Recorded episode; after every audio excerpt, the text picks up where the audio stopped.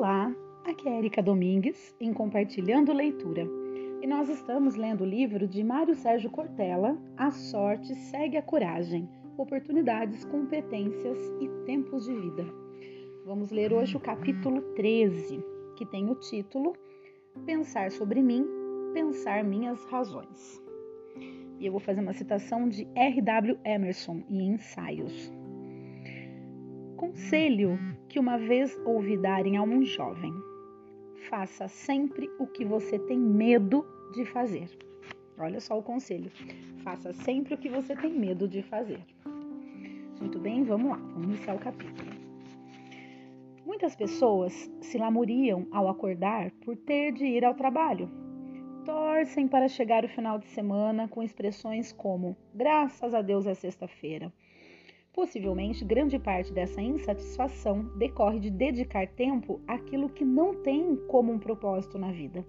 Se eu passo meu dia ocupado por algo que me vitaliza, que coloca a minha inteligência a serviço do meu propósito, aquela atividade não me esgota. Considero importante reforçar uma distinção. Emprego é fonte de renda, enquanto trabalho é fonte de vida. Olha que sensacional! Emprego é fonte de renda. Já o trabalho é fonte de vida. Trabalho gera vitalidade. Emprego pode muitas vezes apenas dar dinheiro. Qual a diferença entre trabalho e emprego? O trabalho é aquela atividade que você faria até de graça. Há pessoas que encontram no emprego o trabalho que gostariam de ter. Existem aquelas que não encontram e são infelizes e outras ainda ficam apenas na rotina do emprego. No que tange à gestão, é necessário gerar movimentos de estímulo que podem acontecer de vários modos: incrementar a formação continuada, criar mecanismos de reconhecimento, promover a consciência da importância de cada atividade no conjunto da obra coletiva. Todas essas medidas contribuem para que a pessoa ganhe energia. Ninguém motiva alguém, o que se pode é estimular. A motivação é movimento interno, mas pode ser ativada por um estímulo. Empresa inteligente faz isso, promove momentos de reconhecimento para que as pessoas se sintam autorais naquilo que fazem. As empresas deveriam promover a reflexão sobre os propósitos pelos quais as pessoas fazem o que fazem naquele ambiente.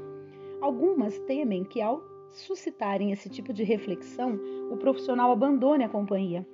É um risco. Por outro lado, quando a pessoa tem clareza dos motivos de fazer o que faz, ela costuma não só permanecer, como ficar de modo mais engajado, contribuindo para gerar resultados mais consistentes. De nada adianta a organização ter um grupo que age roboticamente, indiferente aos resultados ou vulnerável a perder energia no primeiro revés sofrido. Encaro essa, essa ação por parte da gestão como uma medida cautelar. Propiciar ocasiões que façam vir à tona as razões e os senões pelos quais alguém está ali é uma questão de estratégia. Um profissional engajado contribui muito mais para um caminho de perenidade da empresa do que aquele que traz apenas uma simulação de lealdade. Vale lembrar que lealdade é reciprocidade. Se eu perceber lealdade por parte de quem me contrata, é claro que me sentirei impelido a retribuir com a minha dedicação.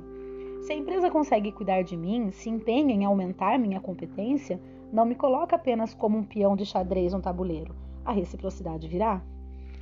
Há outro aspecto que também relaciona trabalho à ideia de esgotamento, e esse diz respeito unicamente ao comportamento de cada indivíduo. Existem pessoas que se enredam de tal maneira em suas teias de atividades e compromissos que acabam tendo uma grande justificativa para não se realizarem em outras esferas da vida. Ah, eu sou muito ocupado, não tenho tempo. Se eu largar, tudo desaba. Essas são as justificativas aí, né, para não fazer outras coisas. Essa atitude é caracterizada, por um lado, pela arrogância tola de supor-se imprescindível, e, por outro, por um desejo de escapar de lidar com as suas próprias questões. Eu não sou da área de psicologia nem da psicanálise, mas é o que Freud colocava com muita clareza, que é o mecanismo de fuga. Né? Afora aquelas tarefas que lhes são dadas, há pessoas que se incumbem de tantas outras, sejam operacionais ou de preocupação, que não têm tempo para elas. E isso é até muito cômodo, embora pareça paradoxal, porque se ela tiver algum tempo, precisará fazer escolhas e, consequentemente, abdicações. Encarar essas situações é mais sofrido do que alegar ser extremamente ocupada e, portanto, incapaz de mudar de rota. Se houver um intervalo, terá de olhar para si, isto é, terá de defrontar-se. Esses momentos são críticos. No filme Taxi Driver, Estados Unidos, 1976, dirigido por Martin Scorsese, a personagem Travis Bickle, interpretada por Robert De Niro, levanta uma questão decisiva. Diante do espelho, ele pergunta: Are you talking to me? Num sentido próximo de e aí, vai encarar? Já me vi em situação semelhante. Eu não estava olhando para o espelho, estava pensando sobre mim, sobre ações, sobre atinos e desatinos da vida. Ao deparar comigo mesmo, quase que a frase foi: E aí, vai encarar? E nessa encarada, ficar pensando como se eu fosse o outro de mim mesmo. Aquela cena para mim representa momentos em que eu sou de despertado de um torpor, uma situação passível de acontecer com qualquer um de nós. Ao nos soterrarmos de obrigações, sem nenhuma priorização, evitamos nos encarar, ter essa espécie de enfrentamento. Na perspectiva de a sorte segue a coragem, será uma coragem competente, se eu tiver nitidez do motivo pelo qual estou me encarando. Isso é autoconhecimento, e não só no sentido mais contemporâneo da psicologia. Na realidade, autoconhecimento é uma expressão da filosofia clássica. Quando Sócrates levanta a ideia do conhece-te a ti mesmo, induz a um movimento de reflexão filosófica, reflexão metódica, estruturada, em que a pessoa vai ter de se encarar. O autoconhecimento não significa apenas que eu vou fazer um mergulho interior prazeroso, deleitável. Não, eu vou ter de me ver com as minhas glórias e virtudes, com as minhas danações e encantamentos, com aquilo que eu sou.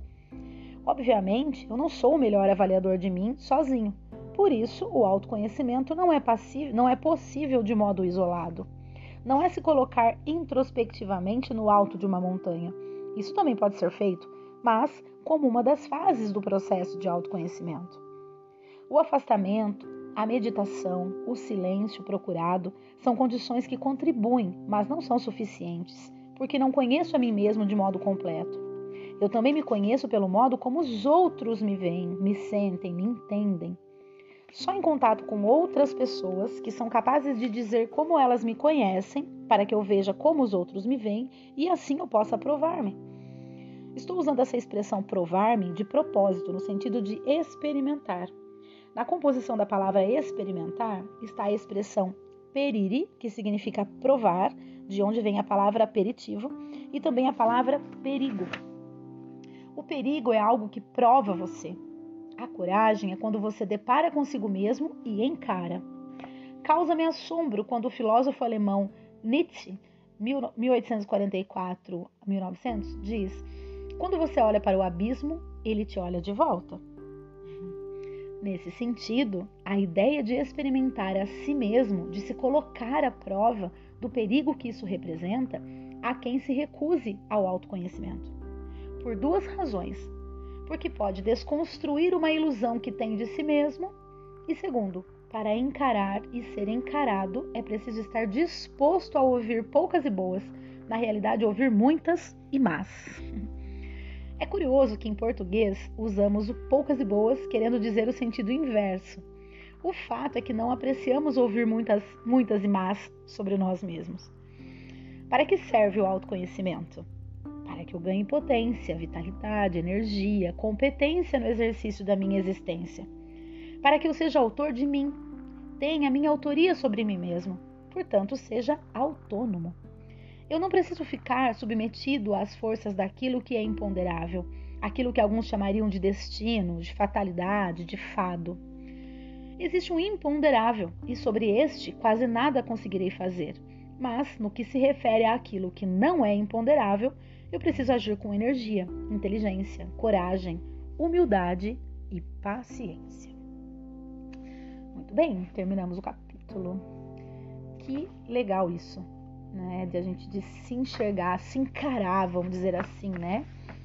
Porque muitas vezes é, é, é, o que ele falou realmente é uma grande verdade. Tem muita gente que não quer nem saber de autodesenvolvimento, autoconhecimento, justamente para não ter que enfrentar, né, esses medos, essas, porque a gente não tem só virtudes, né, só qualidades, a gente tem muitos defeitos, tem muitas coisas que devemos melhorar.